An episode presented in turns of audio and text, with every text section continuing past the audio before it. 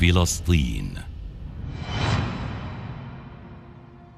فلسطين هذا البلد الممتد عبر التاريخ مهد الرسل والأنبياء وموطن الديانات السماوية.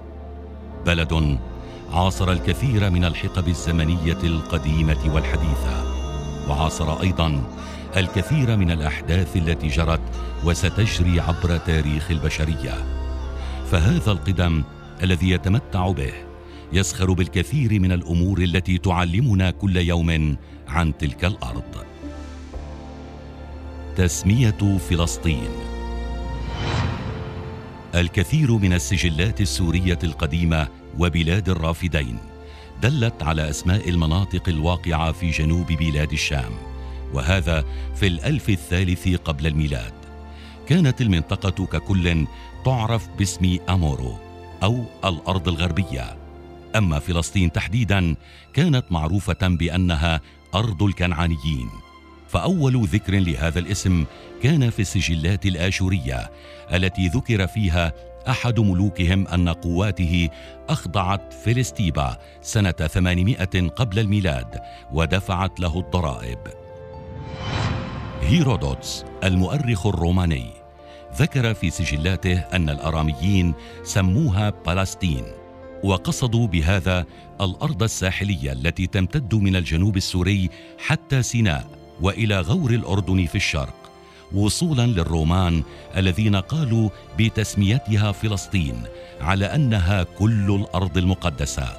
وكان يشار إليها بهذا الاسم في سجلات الحجاج المسيحيين.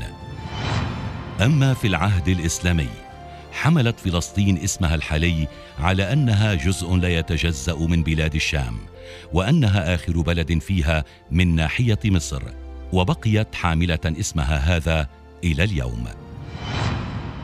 فلسطين تعد أحد أقدم البلدان التي استوطنها الإنسان وعرف الإنسان القديم بها الزراعة وكذلك بعض أنواع الصناعة البدائية مثل صناعة الفخار. فأقدم الاكتشافات الأثرية التي وجدت في المنطقة تعود إلى ثلاثة آلاف وخمسمائة وسبعة آلاف وخمسمائة قبل الميلاد وتؤكد أن تلك المنطقة شهدت نوعا من الحياة البسيطة. في أواخر الألف الرابعة قبل الميلاد عرف سكان المنطقة النحاس وبدأوا باستخدامه وسمي العصر بالعصر الحجري النحاسي. ومن بعد هذا بدأ الناس يعرفون بقبائلهم وممالكهم وبدأت أنواع الهجرات بالقدوم لفلسطين ومن أشهرهم الكنعانيون الذين اخترعوا الكتابة وسموا المدن بأسمائهم التي لا تزال ارثا لنا حتى اليوم. وبعض القبائل من شبه جزيرة العرب والعموريون والأراميون. كما قلنا فإن الكنعانيين هم أول المهاجرين لفلسطين. ومع تواجد تلك الشعوب تنوعت اللغات في المنطقة. فعرفت اللغة الكنعانية والآرامية لغة السيد المسيح عليه السلام واللغة العربية القديمة.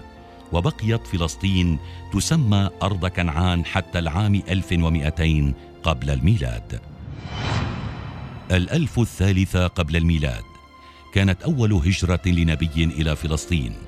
فهاجر النبي إبراهيم عليه السلام إليها من مدينة أور في العراق وهناك أنجب إسحاق والد النبي يعقوب. في تلك الأثناء كانت فلسطين جزءا هاما في التجارة مع الإمبراطورية المصرية وهذا ما دلت عليه وثائق فرعونية كثيرة.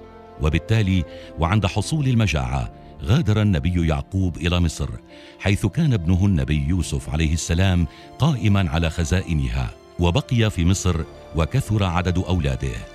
ولكن في فترة ما تعرضوا للاضطهاد فأمرهم وقتها نبي الله موسى بالعودة إلى أرض كنعان لكنهم بقيوا في الصحراء أربعين عاما قبل أن يتمكنوا من دخول فلسطين.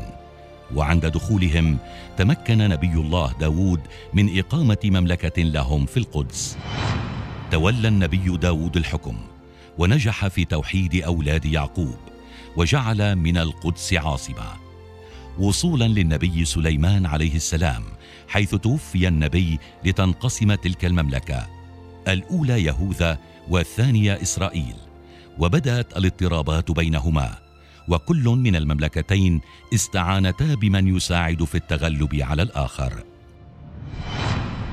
مملكة إسرائيل استعانت بالمصريين الذين هاجموا مملكة يهوذا عام 920 قبل الميلاد وقاموا باحتلالها ليأتي بعدهم الأشوريون ويحتلوهما معا عام 721 قبل الميلاد. شن نبوخذ نصر الكلداني هجوما مباغتا على فلسطين عام 597 قبل الميلاد وجعل للقدس ملكا جديدا. فدمر القدس وسبى الناس هناك وعادت فلسطين ارضا كنعانية تستقبل الهجرات من سوريا والجزيرة العربية.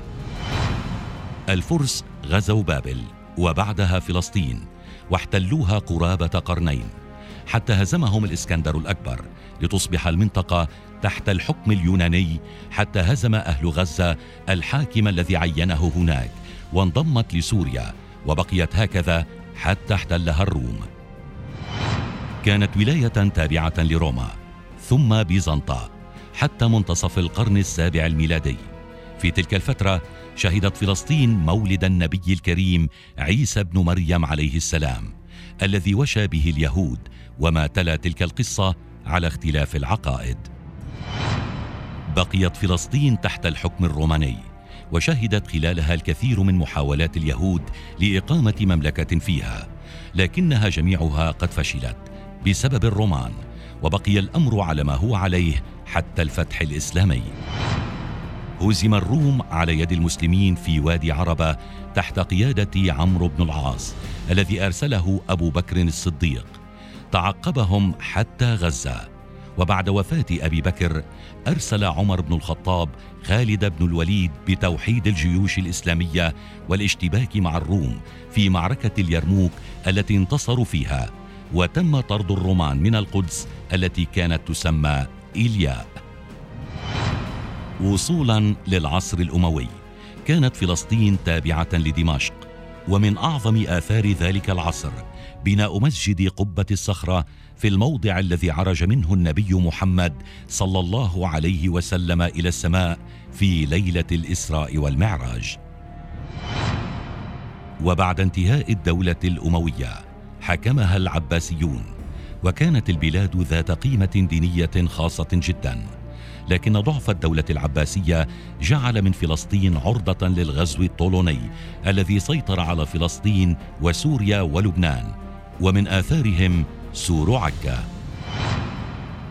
عاد الاحتلال الخارجي عن طريق الصليبيين ومع نهايات القرن الحادي عشر الميلادي بهدف القضاء على مسلمي فلسطين فدخلوا القدس عام 1099 ارتكبوا فيها الكثير من المجازر وبقيت فلسطين تابعة لهم قرابة المئتي عام حتى نجح نور الدين الزنكي حاكم حلب وما حولها في استعادة بعض المدن الفلسطينية منهم واستكمل بعدها صلاح الدين الأيوبي العمل واستعاد بيت المقدس منهم في معركة حطين عام 1187 ميلادي.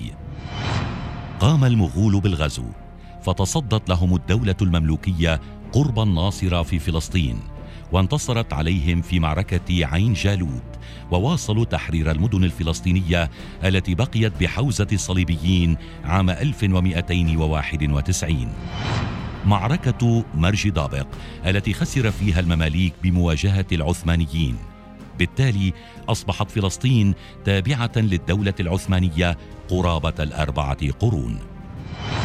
حاولت فرنسا في العام 1799 احتلال فلسطين بقيادة نابليون لكنها خسرت عند أسوار عكا المحصنة جداً. ثم قرر محمد علي باشا توسيع ملكه في بلاد الشام بعد أن فشلت الحملة الفرنسية في مصر. فدخل فلسطين ووقعت تحت حكمه. لكن الثورات ضده كانت قد اندلعت بسبب اضطهاده لسكان البلاد وبسبب الضرائب التي فرضها عليهم. فعادت فلسطين تحت حكم العثمانيين. بعد الحرب العالمية الأولى كانت تركة الدولة العثمانية كبيرة. فوقعت فلسطين في الحصة البريطانية حتى العام 1948 حيث انسحب الإنجليز تاركين المجال مفتوحا لليهود لإقامة دولة لهم على أرض فلسطين. من خلال هذه السردية التاريخية نستطيع التأكد من أن الفلسطينيين وعلى مر تاريخهم كانوا عرضة للاحتلال من قبل الكثير من الأطراف. ومع هذا بقي أهلها يسطرون ملاحم الشجاعة والبسالة في معارك تحرير أرضهم من أي محتل عبر هناك.